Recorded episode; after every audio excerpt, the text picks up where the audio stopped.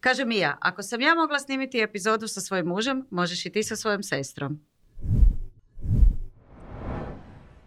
Dobar dan i dobrodošli u novu epizodu integracijnog podcasta. Ja sam Antonija i moja gošća danas je Maja Bilić, moja sestra. Bok Majo. Bok.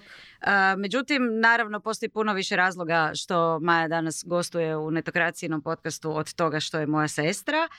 Ali prije nego što krenemo pričati o tome, samo još jedan podsjetnik kako ne biste propustili nove epizode netokracijnog podcasta. Pretplatite se, označite zvonce na YouTube-u, audio verziju podcasta, slušajte na Apple Podcast, Google Podcast, Spotify, Deezer i kako se kaže wherever you get your podcasts. ako se žurite, tražite točno određeni dio podcasta, recimo danas ćemo pričati o dvije teme, pa ako vas zanima samo jedna od tih, u opisu videa na YouTube-u ćete naći timestamps na koje možete možete kliknuti i odmah vas tamo odvede. Uh, hvala Infobipu što nas je ugostio u ovoj epizodi. Hvala Doris uh, koja nas snima. I naravno ako imate komentara, ako ne želite ocijeniti, apsolutno uh, to napravite. Preporučite podcast svima ako mislite da će ih zanimati. Ok, sad dosta o nama. Majo, vratimo se tebi. razlog zašto ti gostuješ danas u epizodi... Je zato što sam tvoja sestra. Mm, I to. I to što si odlična sugovornica na dvije teme. Jedna od njih je ukidanje third party uh, kukija, a druga uh, su hrvatski startupi i angažman američke dijaspore uh, oko pomaganja hrvatskim startupima. Prva stvar koju ćemo onda reći o tebi je da si ti američka dijaspora. ja nisam američka dijaspora. Mislim, jesam. Ti si hrvatska dijaspora u Americi. E, dobro, e, osim što si hrvatska dijaspora u Americi, e, dugo si bila dio i hrvatske digitalne i tehnološke scene. Prije koju godinu, taman kad si odlazila raditi u Google u New York, si to ispričala u intervju za netokraciju. Bila si jedna od prvih zaposlenica digitalne agencije The Guardian, među pionirima digitalnog marketinga u Hrvatskoj. Nakon toga si otišla u Big Tech, odnosno u Google, prvo u Londonu, a zatim u New Yorku, gdje si danas i baviš se? Službena verzija ili neslužbena verzija? Obje. Obje verzije, ok. Službena verzija, odnosno moja titula je Global Go-to-Market Lead for Google Analytics. Um, vidiš, ne znam ju reći na hrvatskom, niti uopće ne znam reći na hrvatskom, tako da moj moj krongliš će biti vrlo prisutan ovaj, ovdje, a to je zapravo samo fancy naziv za to da se ja bavim komercijalizacijom Google Analyticsa. Što to znači je, to znači da ja sjedim između um, product tima i sales tima i zapravo um, dizajniram strategiju i aktivaciju kako će koji su taktike, koja je strategija, koji su KPI-evi za komercijalizaciju Google Analyticsa. To je trenutno vrlo zanimljivo slash izazovno iz više razloga. Prvi razlog je zato što Google Analytics nešto što postoji 20 godina za, za ono 80% weba ima Google Analytics i Google se odjednom sjetio reći dobar dan, dobar dan, vi morate se preseliti na potpuno novu platformu. Tako da ja vodim komercijalizaciju um, GA4 zapravo koja je sve samo nelagana. Um, Ajme, to je još jedna tema o kojoj bismo trebali pričati, koju sam skoro zaboravila. sve samo nelagana. Zapravo ono što tržište ne zna je da smo mi krenuli s tim još 2017. kad sam ja bila u Londonu. Zapravo ja sam, čisto za, za pozadinu, ja sam u Londonu radila kao tehnički konzultant, sad radim strategiju za taj isti proizvod, tako da sam zapravo upoznala i vidjela dvije različite strane komercijalizacije proizvoda i um, 2017. kad smo krenuli sa, sa idejom da ćemo zamijeniti Google Analytics kao platformu sa novom Google Analytics platformom, um, je meni to iskreno bilo smiješno. Um, ono što se dogodi uvijek je kad je nešto smiješno i mislim si, a ljudi koji će trebati to raditi, jadni ti ljudi, um, sam zapravo na kraju ispala ja. Um, međutim, sad dobro ide, uh, prije kojih tjedan, dva smo najavili da ćemo uh, malo produžiti rok za prelazak uh, na GA4 Enterprise klijentima. Um, Universal Analytics, odnosno trenutna platforma, nije future proof, uh, neće, bit, neće služiti oglašivače, odnosno korisnike u nekakvom post third party cookie deprecation svijetu. a, niti je privacy, odnosno, um, odnosno data loss sigurno, ajmo to tako reći, jer to je ono što je druga strana GA4 zašto je izazovno je zato što um, od 26.1. znam točan datum i sad kad sam dobila mail, um, od 26.1. kad je austrijska uh, DPA donijela svoju prvu odluku o tome da transferi između između Europske unije i US transferi potencijalno osjetljiv, osjetljivih korisničkih podataka uh, krše GDPR. Uh, Max Schrems koji je tužio Google i Facebook, kako su krenule dolaziti rezultati svih tih tužbi, tako je krenulo um, jel te moje upoznavanje sa sa legislationom, policyjem, privacyjem, uh, kako si level i boardu objasniti šta je to IP adresa i zašto nam treba za korištenje interneta, šta Google Analytics zapravo um, zapravo koristi, šta ne koristi i tako dalje. Tako da, vrlo izazovno, vrlo dinamično područje. Ok, čekaj, uh, ali ti si ovdje u Zagrebu zato jer ćeš predavati na jednoj konferenciji uh, i to e-commerce konferenciji o, ukidanju uh, kolačića treće strane, odnosno third party cookijima. Tako Kakve veze imaju, imaju li uopće ukidanje third party cookija i prelazak na Google Analytics 4? Imaju sve veze. Okay. Um, zapravo direktno i indirektno sve ima veze. Uh, Chrome je najavio 2019 ili 2020. Bože, pandemija mi je pojela mozak.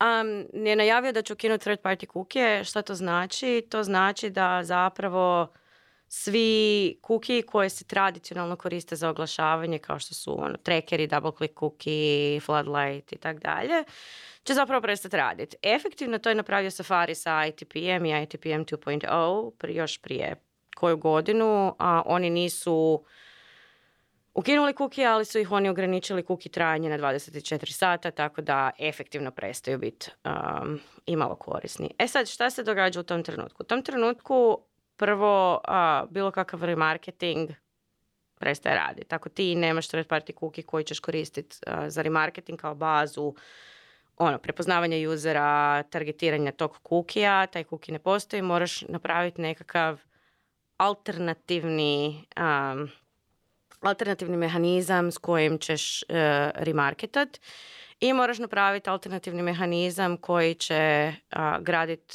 uh, takozvane audiences. Nakon što je Chrome najavio um, ukidanje third party kukija, ne samo da je to pomaknuo dva puta. I sad se... nedavno, nije više s početkom 2023. nego krajem 2023. Krajem 2023. Uh, međutim, ono zašto Chrome to radi uh, je zato što ne želi ukinuti third party kukije bez alternative ne želi oglašivačima. Koliko se sjećam nisu baš dobro prošle. Alternative su krenule, pa trenutno imamo alternativu koja je, koja je u testiranju sa velikim advertiserima. Nije problem performance, problem je u tome kao da se vratimo nazad na, na GA, koliko sve to jest durable, koliko sve je to ono policy, um, policy ono, tested i tako dalje. Um, tako da trenutno su um, tako da trenutno su, uh, trenutno su alfe u testiranju sa velikim oglašivačima uh, i nakon što ti testovi prođu onda će se vidjeti da li um, da li ti mehanizmi imaju smisla. Remarketing, um, ono što će zamijeniti remarketing je nešto što se zove fledge, odnosno jato, Ove, Flock i Fledge su bili prvi, uh, prvi nekakvi prijedlozi. Fledge bi trebao biti remarketing, međutim ja iskreno ne znam. Politika um, firme je takva da ono što Chrome razvija mi kao ads business vidimo u isto, u isto vrijeme kad i svi ostali uh, konkurentni zato da ne bi bili u nekakvoj prednosti. Tako da iskreno što se događa ja zbilja ne znam odnosno ne znam koje su nove tehnologije, ali ono što sasvim sigurno jest i ono što će biti moja tema predavanja je da dvije stvari su istinite, a to je da prestaje biti era toga da imaš jedno rješenje. Dakle, third party cookie i nestanak third party cookie zapravo jest uzrokovao to da treba nekoliko rješenja da bi nadomjestio tu funkcionalnost. To pričaš za oglašivače. Za oglašivače, uh, dakle, postoji ono Flock, postoji Fledge, odnosno Flock više ne postoji. Uh, ali Fledge, um, ono, measurement APIs, privacy sandbox, razno razni on device uh, measurementi. To su sve Googlovi alati ili, To su sve misliš, ili misliš da treba i još neki Um, vanjski alati? Zapravo najveći problem kad, kad makneš third party cookie je user identity space. Kako reidentificirati usera koj, kojem trebaš servirati oglas. Svaki od, um, svaki od um, DSP-eva, ovaj, odnosno DV360, Trade Desk uh, i ostali, imaju svoj identity space. Uh, ono što je Google najavio nedavno je takozvani pair, uh, koji je identity space, Trade Desk ima svoj unified ID, um, svaki ima svoje prednosti i mane i oglašivači zapravo mogu uh, odlučiti koji uh, žele koristiti. Međutim, da se vratim nazad na drugu stranu third party cookie, zašto je to bitno uh, za Google Analytics. Ono što je zapravo baza dobrog oglašavanja u post third party cookie svijetu je measurement, odnosno first party data. Dakle, ako maknemo sav third party data koji dolazi od kukija i koji se čita iz kukija, onda zapravo jedino što ti ostaje za kvalitetno oglašavanje je imati jako bogat svoj first party data koji je consented, koji, koji možeš koristiti za oglašavanje i za kreiranje nekakvih audijensa. To je CRM, uh, data, email adrese, sve što, što imaš u korisniku što je consented. Međutim, uh, Google Analytics tu dolazi uh, u centralno mjesto zato što je Google Analytics mjesto gdje možeš importati sve te podatke i onda od njih koristiti audience koji su first party. Google Analytics je first party um, alat. I naravno, bez ono kukija dolazimo do erozije mjerenja konverzija i tu dolazi Google Analytics 4 koji je napravljen sa u principu ugrađenim machine learningom da kompenzira za manjak observable konverzija. To pretpostavljam znači da se neće ko na prekidač promijeniti od danas do sutra sa jednog načina i mjerenja i targetiranja na neki drugi, nego će trebati postojati neki period prilagodbe u kojem će biti nekog gubitka za web trgovce, za To je oglašivače. zapravo, to, taj period je zapravo sad. Aha, A, ok, taj period ok. je zapravo sad, odnosno ono što ja vidim sa klijentima, moj a, najbliži sales team radi sa 30 najvećih um, Googleovih oglaša, oglašivača i vidimo razne, ono, ja vidim raznu razni spektar maturity ovdje. To su ljudi, CPG-evi koji su data poor, koji nemaju svoj first party data, koji... Šta je CPG? A, consumer products and goods. Aha, to je razni P&G i takvi advertiseri koji nemaju. Dakle, oni su B2, nisu B2C business. Da, da, da. Nemaš nužno mail adresu od nekog ko je Exactly. kupio pampers Exactly, pelene exactly. dućanu. I sad koje su taktike da oni skupe više, ko, koje zapravo first party data oni mogu skupljat i um, zapravo koliko to ima smisla, kako će oni to napraviti. Tu se zapravo pojavio jedan jako, jako zanimljiv koncept second party data koji ja osobno mislim da ne postoji, ali zapravo ima smisla zato što ono, P&G proda Walmartu, Walmart ima ko je kupio Pampers i je li on, ko je vlasnik tih podataka. Ok. Je li da. vlasnik podataka Walmart ili je vlasnik podataka P&G i zapravo smije li se, smiju li se ti podaci koristiti za oglašavanje. Međutim, da se vratimo nazad na, ovaj, na tranzicijski period. Ono što Google Analytics radi i što radi već godinama vrlo uspješno je upliče modeliranje, odnosno machine learning u podatke. Um, ono, svi kažu, buzzword je sad, we're going from, um, uh, idemo sa jedan na jedan oglašavanja na, na, ovaj, na oglašavanje broad spektra, odnosno we're going from the era of um, precision to era of prediction. Ove, idemo sa jedan na jedan oglašavanja na široko, ali ovaj puta je široko pametno. Nije ko, ko prije. Ovaj, I zapravo u većini ono, reportinga, u većini izvještaja koje vidiš u Google Analyticsu, u ecima, u programatiku je upleten machine learning.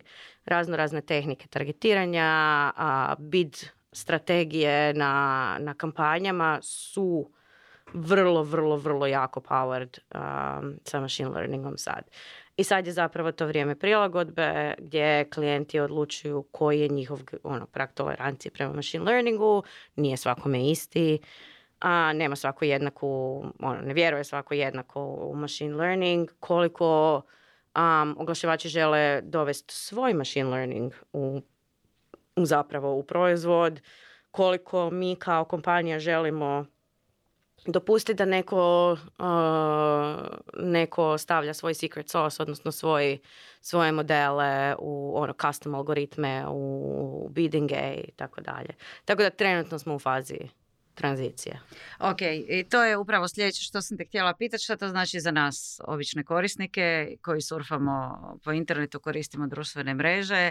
Definitivno više e, oglašivač neće znati kad smo na Facebooku danas e, tamo targetira sa svojim oglasima, ali znači li to neki ono korak u doba kad svi gledamo random postavljene benere na portalima? Pa ja se nadam da ne. um, ono što to znači za korisnike, mislim, mi kao kompanija, a ja osobno kao korisnik vjerujem da je privacy first, odnosno da je korisnik prvi, da, da, ne, da može postojati internet na kojem postoji do neke mjere personalizirano oglašavanje, ali koje poštuje privatnost korisnika.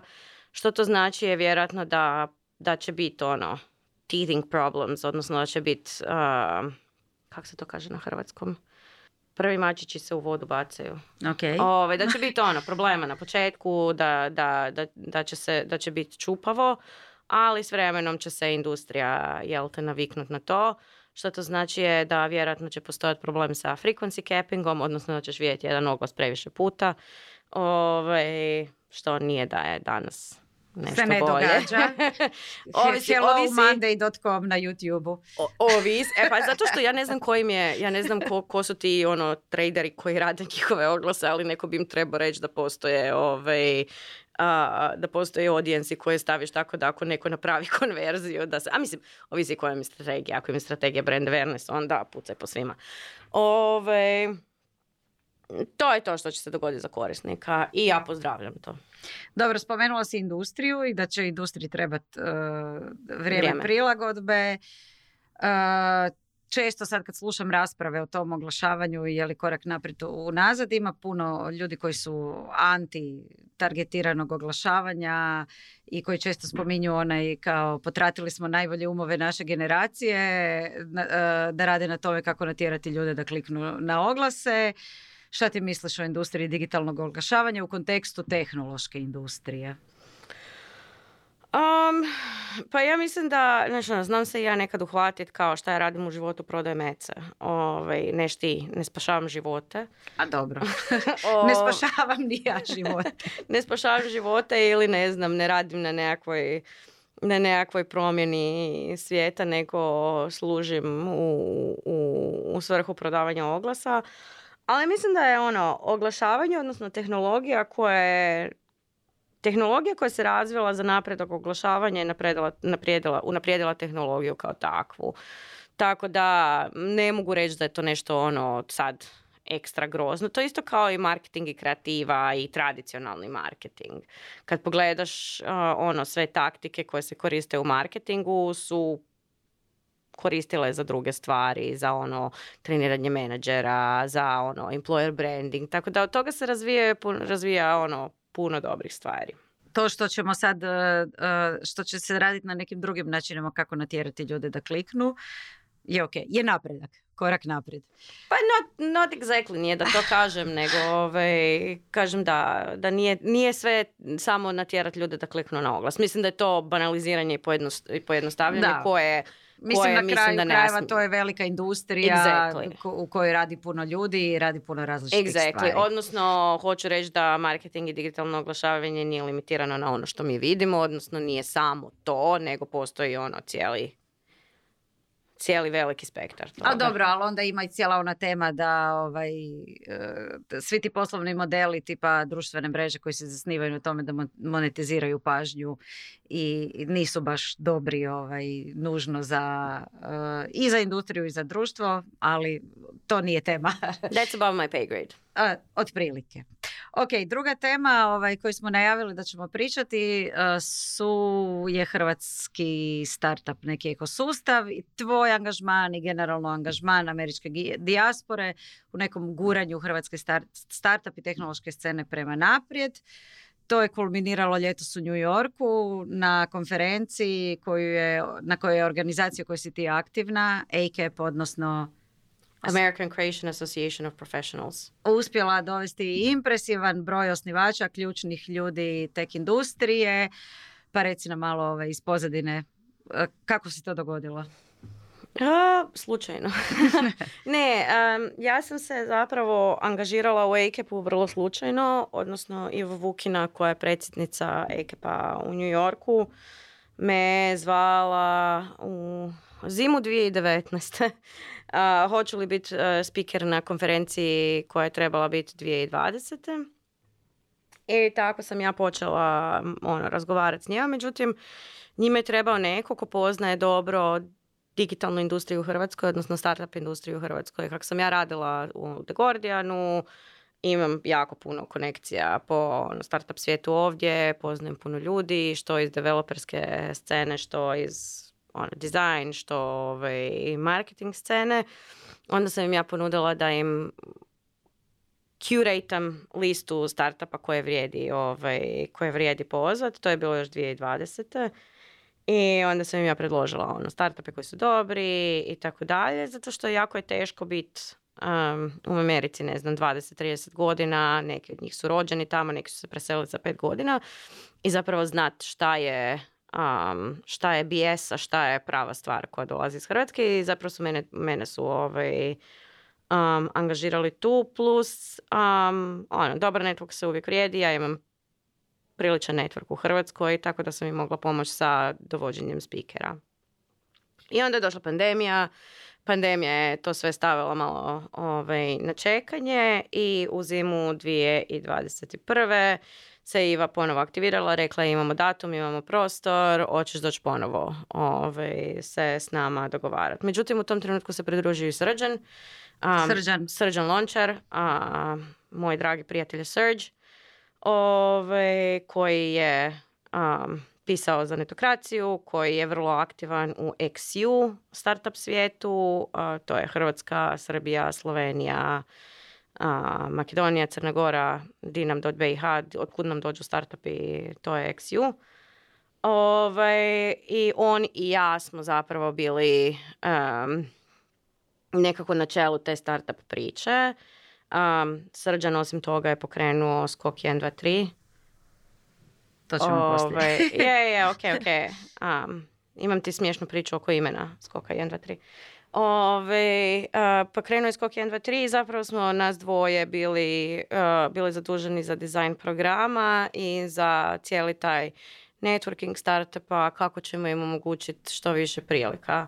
Dobro, ali zašto uopće startup i tech industrija? Zato što je um, jako je, smiješno je kad, kad odeš van, onda zapravo skužiš koliko, koliko postoje dobre stvari koje se rade u Hrvatskoj, ali koliko hrvatski startupi nemaju pojma kako raditi posao.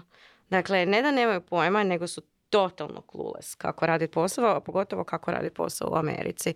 Od toga kako se razgovarati sa poslovnim ljudima, koja je etiketa, kako, ovaj, kako se odrađuje posao, kako se dogovara posao i tako dalje.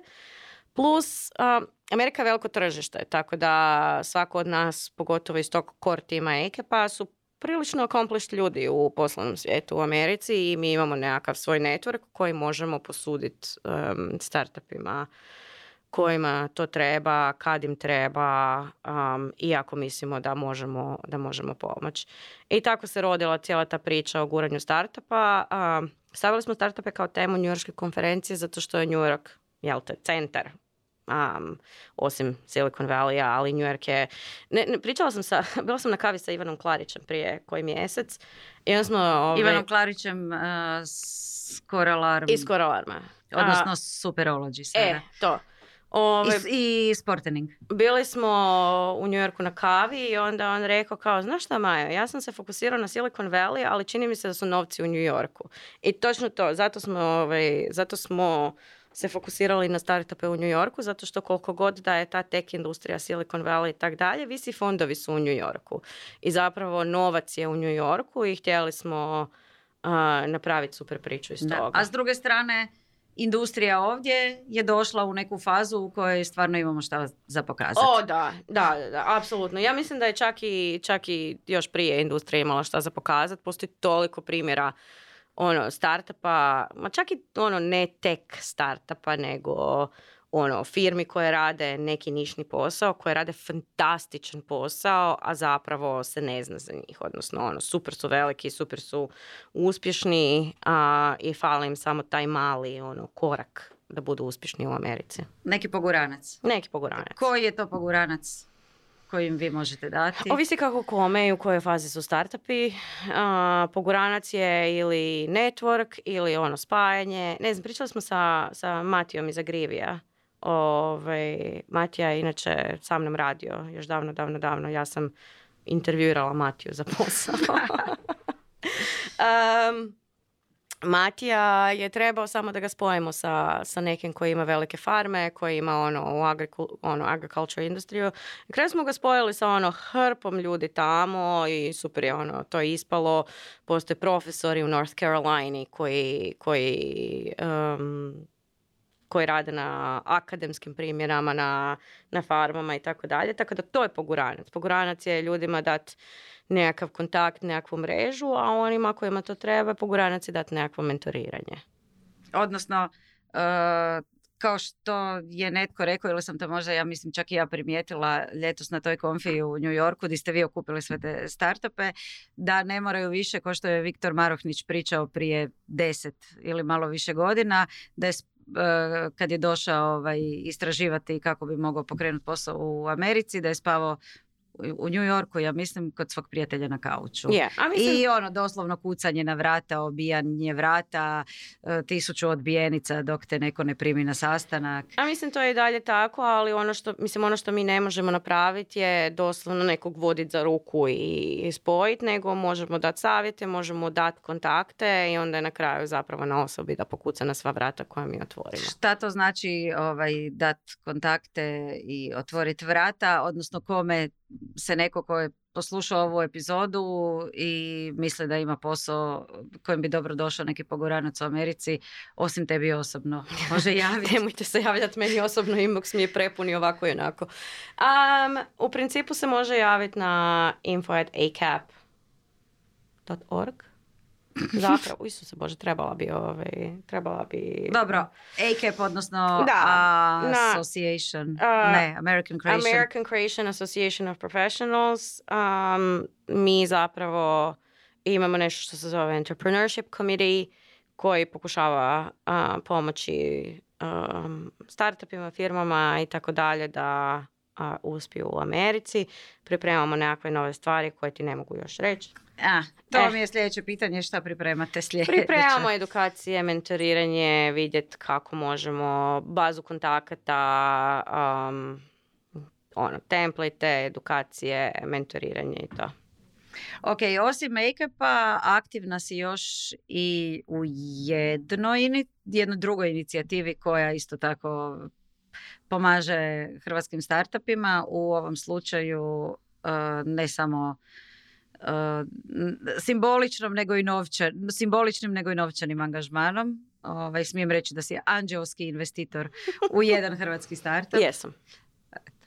Um, to je skok, skok 1, 2, 3 koji se prvo trebao zvati Skok 1 i onda je Srđan koji je osnovao um, Skok 1, 2, 3 iz istog tog razloga regija ima puno za ponuditi. Međutim, ima jako, jako malo američkih investitora koji će uh, uložiti u pre-money hrvatski startup, jer Hrvatska šmrvatska, ono kaj oni znaju di je. Ove, a, odlučili smo mi biti ti, ti ljudi koji će zapravo biti bridge između, između malih startupa i velikog visi novaca, odnosno mi smo tu da, da im damo novce za runway, da mogu doći do nekakve, do nekakve točke gdje su dovoljno dobri za tražiti visi money. u Americi. U Americi ili bilo gdje. ono što mi nudimo je ne samo novac, nego i mentoriranje. Ko što si rekla, mi smo grupa anđela, svaki anđeo investira za sebe, dakle nemamo grupni novac. Ne rezate fond, ne pa rezamo fond, nismo profesionalci, nego je to sve naš novac, naš osobni novac. A, nemamo tuđi novac sa kojim mi upravljamo i nekolicina nas je uložila u Sports React prije kojih par mjeseci. A, Anto i ekipa su se pokazali kao super potencijal. Ko što se uvijek kaže, ne investiraš samo u startup, nego investiraš i u foundere. Anto i ekipa su bili odlični za suradnju, super su prihvaćali svaki feedback i zapravo imaju jako puno potencijala. Upravo su otvorili pre-order kampanju za, za njihov uređaj Sports React i jako smo zadovoljni s time kako trenutno ide. Međutim, ono što mi radimo je svaki, svaki mjesec poslušamo dva, tri startupa koji dođu pičat, mogu, startupi se mogu prijaviti na skok123.com, ispune prijavu, prilože svoj pitch um, i um, svi um, anđeli koji su na kolu zapravo imaju rundu pitanja i ako smo zainteresirani za daljnji, daljnje istraživanje, onda idemo u due diligence proces i ako due diligence proces bude ok, zapravo napravimo investiciju. Što treba startup, startup pokazati da bi bili zainteresirani za dalje? Potencijal, naravno ideja mora biti dobra, moraju biti realni oko svoje evaluacije, tu je malo čupavo trenutno. da, je. Srđan je ovaj napisao uh, nešto na tu temu i objavili smo to na netokraciji. I... Jako puno startupa, ne znam da mi se uopće ide u tu temu, ali jako puno startupa je jako nerealno sa svojim evaluacijama, jer vidimo startupe koji nemaju nikakve revenue, traže evaluaciju od 20 milijuna dolara na nekakav potencijal. A, Stvarno. Da. Um, što je ok ako je ono ideja dovoljno dobra, ako stvarno vidimo da ima potencijala. Ono što najčešće vidimo je da um, startupi ne znaju raditi financije. Tu im mi pomažemo jako da naprave svoj nekakav ono, budžet, projekcije i tako dalje. Dakle, mora ideja biti dobra, mora biti viable financije i moraju founderi biti spremni na suradnju. imali smo par jako, jako dobrih ideja. Međutim, imali smo jako bitar iskustvo sa founderima koje nisu, jednostavno nisu htjeli razgovarati. Mi ne mislimo da smo bolji od nekakvih foundera, ali mislimo da imamo dovoljno iskustva iza sebe da možemo dati nekakav kvalificirani savjet. Tako da mora biti miks, odnosno koktel dobrih stvari. I naravno svaki anđel mora biti zainteresiran za to da da svoje, svoje novce u principu mi investiramo svaku osobno, minimalna investicija za svakog kod Anđela je 10.000 dolara. Um, tako da investiramo između 10 i ono, sky is the limit, ali u prosjeku je između 10 i 150 tisuća dolara po osobi koji investiraju. Ono što je ovaj, Srđan isto rekao, investiramo u one startupe u kojima mi osobno možemo pomoći, u industrijama u kojoj imamo network, znanje i di možemo doprinijeti. Pa ja ne bih rekla da imam baš network i znanje u sportskoj industriji. Marketing, to market strategija, to je nešto univerzalno što treba svakom startupu. Ma da, naravno, ono, sa startupima možemo raditi na nekakvoj pricingu, na go to marketu, sales kanalima, strategiji i tako dalje. Spomenula si mentoriranje, uključila si se u još jedan program koji pomaže, mentorski pomaže hrvatskim startupima, to je Google Goldman Infobip, mentoriranje startupa iz Infobipovog startup tribe Šta si tamo radila? Ja sam bila mentor sa Googleove strane. Svako, dakle Goldman i Google su dali po jednog mentora svakom startupu. Moj startup je bio Insider CX. Um, dečki koji rade Customer Experience Surveys. Um, rade super posao i to je program koji traje 8 tjedana. A svaki mentor je u principu um, ima određen skop koji je, koji je, koji je startup tražio i dao im je nekakav know-how, pomagao a, oko toga um, kako malo šire razmišljati. Nikola iz Insider CX-a i ja smo radili na nekakvoj široj slici oko toga kako izabrati svoju nišu, klijente, sales strategiji, funnelu, um, kako, koji je zapravo njihov value um, koji, koji mogu dati kupcu. To je, taj program je završio? Je, Ovo- program je bio ljetni program. A Jigsaw koji je dio a, Google-a, odnosno jedan odjel u Google-u koji se, koji se zapravo bavi a, emerging markets. A, na, na, kind of napretkom tehnološki, i tehnološkim razvojem emerging marketsa. Ove, am, ne samo u Hrvatskoj, nego u drugim emerging marketsima a, svake godine. Koliko ja Hoćeš znam. opet mentorirati hrvatske startup? Ako bude sljedeće godine ove prilike da, međutim ja mentoriram startupe all year round, um, ne samo hrvatske, trenutno radim sa jednim um, super, super founderom iz Izraela, a mentoriram njega u go-to-market strategiji a, za njegov proizvod. Cool, znači uh, hrvatski startupi i osnivači, ali ne samo startupi, zapravo i tek firme, ako Da, žele... Ne samo tek firme, bilo, bilo kak, dakle, meni je, moj pet piv je da, da se e, obično o startupima misli samo kao tek firmama ili samo o firmama koje se bave tekom ili nekakvom tehnologijom. Startup može biti bilo koja firma, a mi koji radimo a, koji radimo skok smo slušali sve od ono, od prehrambene industrije, biljaka, agrokulture, a, proizvodnje a, 3D printanih panela za gradnju kuća, a, svega. A, tako da, bilo koje firme koje su startupi, koje misle da imaju super biznis model, a, se mogu javiti.